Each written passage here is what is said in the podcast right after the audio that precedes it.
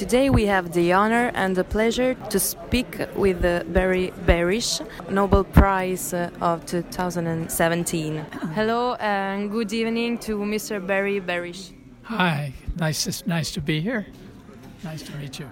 Today you spoke about particle physics. Uh, I would like you to tell us about the importance of these lessons. Uh, this is a challenge, actually. What I'm trying to do is to present to young students, old students, whoever they are, at a level that they can understand whether they know advanced physics or not.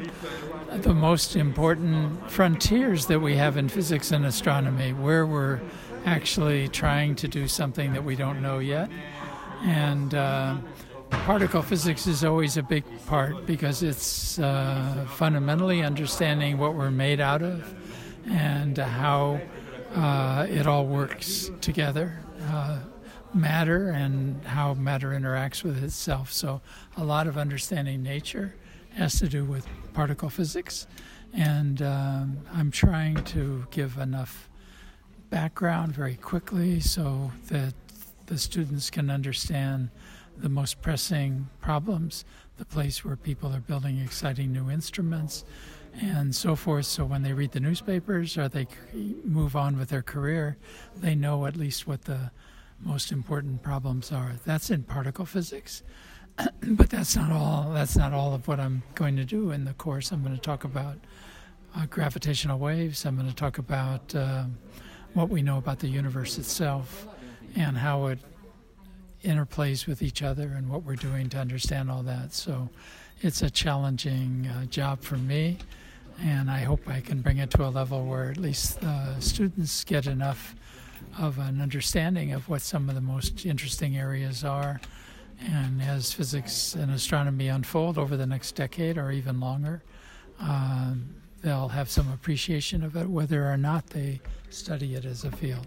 Thank you, beautiful. And um, please, what do you think about the Italian students? Uh, Italian students are very charming, like all Italians, and and uh, uh, very interested in questions. Uh, not shy. I, I uh, have taught students from Japan, from the U.S., from other places. I'd say the the uh, Italian students stand out in being very interactive, not being shy and asking questions or and not being inhibited by asking stupid questions or not knowing and that's very healthy. I think it's much uh, harder to learn if you have to be right and not be able to ask what you don't know.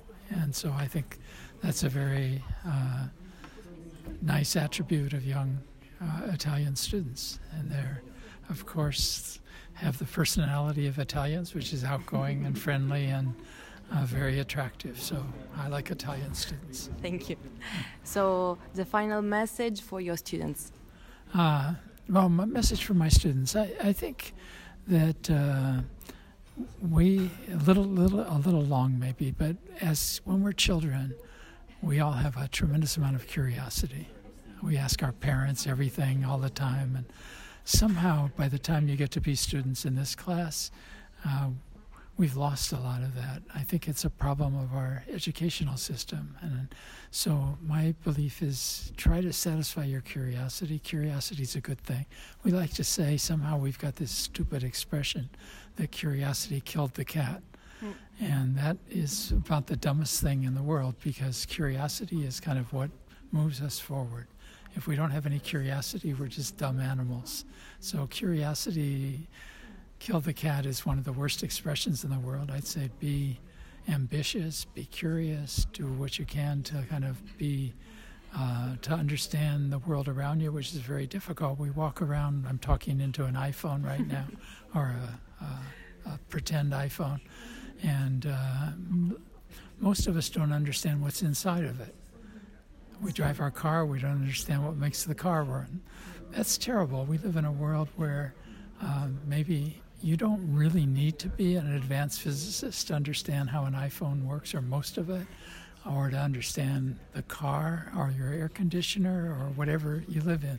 If we live in this world and the world is so complicated, it's our job to try to uh, as people, understand what we're dealing with. And so uh, be curious, satisfy your curiosity. You don't have to study advanced physics to do that, but try to ask a lot of questions like you did when you were a child. And uh, I think you'll enjoy life more. So that's my message. Thank you so much.